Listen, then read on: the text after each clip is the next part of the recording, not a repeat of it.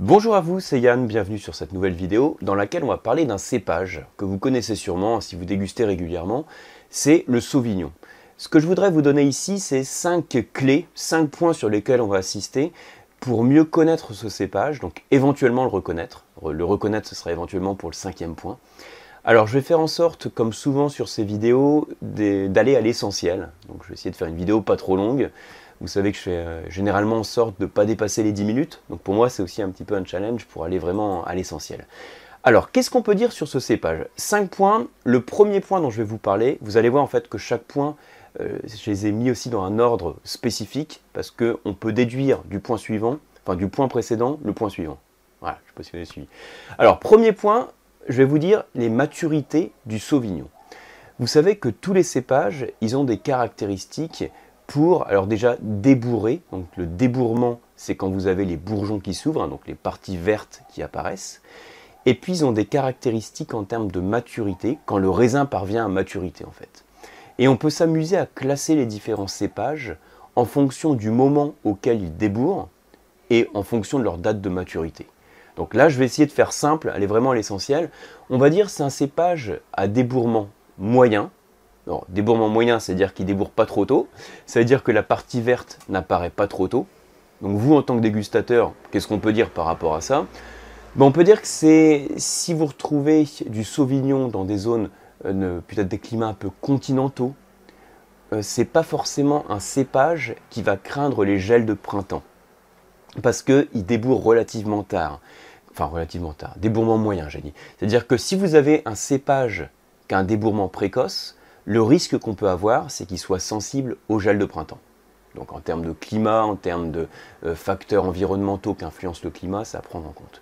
Donc débourrement moyen, et il a une maturité que je vais qualifier d'assez précoce, pour faire simple. Ça veut dire qu'il n'a pas besoin de trop de, chaleur, d'ensoleillement, pour parvenir à sa maturité. Donc ça c'est le premier point. Premier point à retenir, un cépage qui n'a pas besoin de trop de chaleur, d'ensoleillement pour avoir sa maturité. Ce qui nous amène sur le deuxième point, le climat. Quel va être le climat de préférence du Sauvignon par rapport à ce qu'on vient de dire? On peut en conclure qu'a priori, le Sauvignon, c'est plutôt un cépage euh, qu'affectionnent les climats plutôt frais. Alors ça peut être les climats frais, on va dire jusqu'à tempérés, mais c'est pas un cépage qu'on va retrouver sous des climats chauds ou méditerranéens. Il affectionne les climats frais, on va dire jusqu'à tempérés. Ça c'est le deuxième point. Ça nous amène du coup au troisième point. Dans quelle localisation, dans quelle appellation on va le retrouver? Alors, je vais faire simple et donc faire simple, simplifier un petit peu pour vous dire les, appellations clés dans lesquelles on le retrouve. Si on parle de la France viticole, il faut absolument que vous ayez en tête le Centre-Loire. Donc le Centre-Loire, c'est le Sancerrois. Par exemple, les appellations Sancerre, Pouilly-Fumé, c'est du Sauvignon. Si on reste dans la Loire, en allant un petit peu plus vers l'influence euh, océanique, on va le retrouver en Touraine, dans le Sauvignon de Touraine. Donc quand on dit Sauvignon de Touraine, ou Sancerre, là on est vraiment sur du monocépage, un 100% Sauvignon. On va le retrouver aussi sur des influences un peu plus océaniques, notamment dans le vignoble de Bordeaux. Hein, c'est le grand cépage blanc qu'on va également avoir à Bordeaux. Donc euh, on va le retrouver par exemple dans l'entre-deux-mer, on va le retrouver sur les, Bordeaux blancs, les, les Graves, les Pessac léoniens. Euh, généralement, dans le Bordelais, on va plutôt le retrouver en assemblage, avec du sémillon en l'occurrence.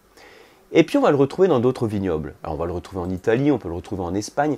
Mais là, la constante qu'il y a, c'est qu'on va faire en, sorte hein, de rechercher des climats qui ont une certaine fraîcheur. Et puis quand on n'a pas par défaut cette fraîcheur, on fait en sorte que ce soit les facteurs environnementaux qui apportent cette fraîcheur. Par exemple, dans les vignobles du Nouveau Monde, le grand cépage, enfin le grand, le grand vignoble en fait où on va retrouver ce cépage, ça va être la Nouvelle-Zélande en particulier sur le nord de l'île du Sud. Hein, donc il y a deux îles hein, sur la Nouvelle-Zélande. Le nord de l'île du Sud, il y a une zone qu'on appelle Marlborough, et c'est une zone qui est pas mal connue hein, pour ses sauvignons. Et après, on va le retrouver dans d'autres vignobles. Donc, on parlait de la Nouvelle-Zélande, on a aussi l'Australie. Alors, l'Australie, c'est globalement un vignoble qui est, chaud. Mais comme toujours, vous avez des facteurs environnementaux euh, qui font qu'on va avoir de la fraîcheur qui va être apportée. Donc, on peut par exemple chercher l'altitude avoir un petit peu de fraîcheur. Comme par exemple sur Adelaide Hills, hein, qui est une autre zone en Australie, on va pouvoir le retrouver. Euh, en Afrique du Sud également. Donc sur la dernière masterclass, on a parlé de l'Afrique du Sud. Je vous avais présenté un Sauvignon en dégustation, donc de Stellenbosch. Ça peut être Stellenbosch, ça peut être Constantia, qui est un ward, donc une zone hein, au sein euh, du district de Stellenbosch, sur laquelle on a une certaine fraîcheur. Donc à chaque fois, après on peut aller aussi en Californie, on va aller sur les zones les plus fraîches de la Californie. La Californie, c'est pas forcément un vignoble qui est caractérisé par sa fraîcheur, mais vous avez des zones qui sont plus fraîches. Hein. Au sein de la Napa Valley, euh, l'influence océanique va aussi rafraîchir le vignoble, et puis on va pouvoir retrouver du Sauvignon. Donc ça, c'était le troisième point, la localisation.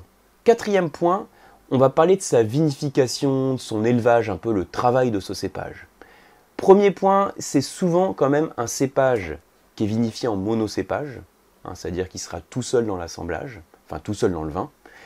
Il y a quelques cas dans lesquels on retrouve en assemblage. Je vous ai parlé du, vignoble de Bordeaux notamment.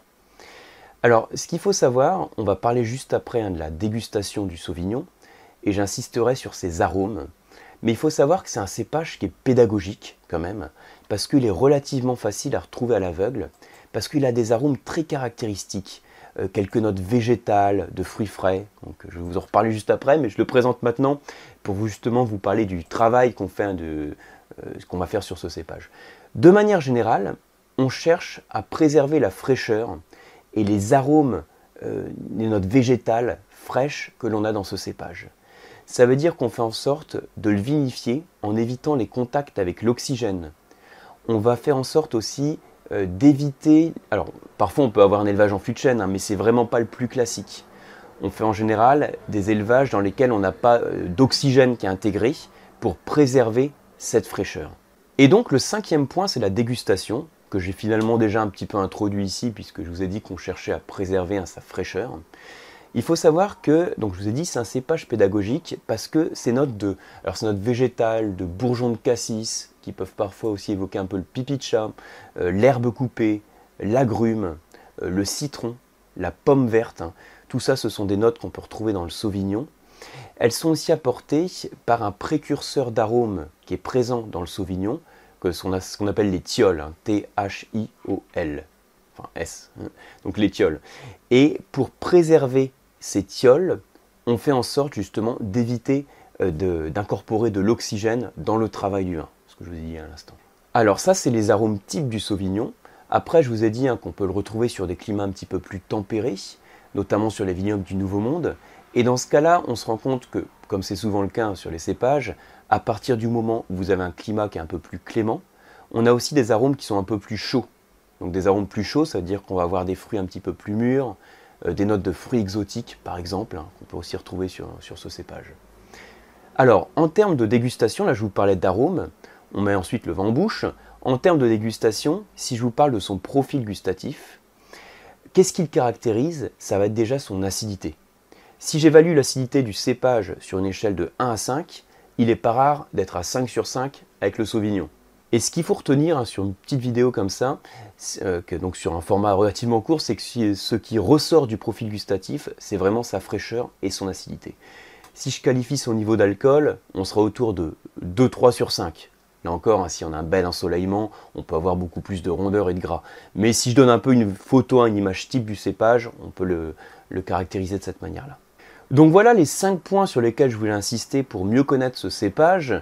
Donc je récapitule les 5 points, c'était d'abord les maturités, ce qui nous amenait à mieux comprendre les climats que le cépage affectionne, et donc à comprendre éventuellement ses localisations, Ensuite, je vous ai parlé du travail qu'on a sur ce cépage. Le travail, ça veut dire euh, la vinification, éventuellement le, type de vieillissement, d'élevage qu'on peut faire avec ce cépage. Et enfin, j'ai fini par la dégustation. J'espère que ces quelques clés vous ont aidé pour mieux comprendre ce cépage.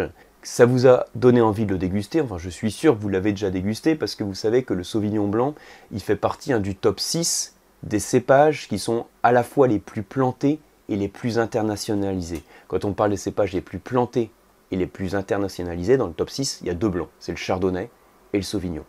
Donc je sais que vous le connaissez, j'espère en tout cas que cette vidéo, ça vous a permis de voir de manière plus structurée comment mieux le connaître et mieux le comprendre. Merci pour votre attention, si ça vous a plu, n'hésitez pas à liker la vidéo. Pour ma part, je vous retrouve sur les cours du COAM, sur les masterclass. A très bientôt.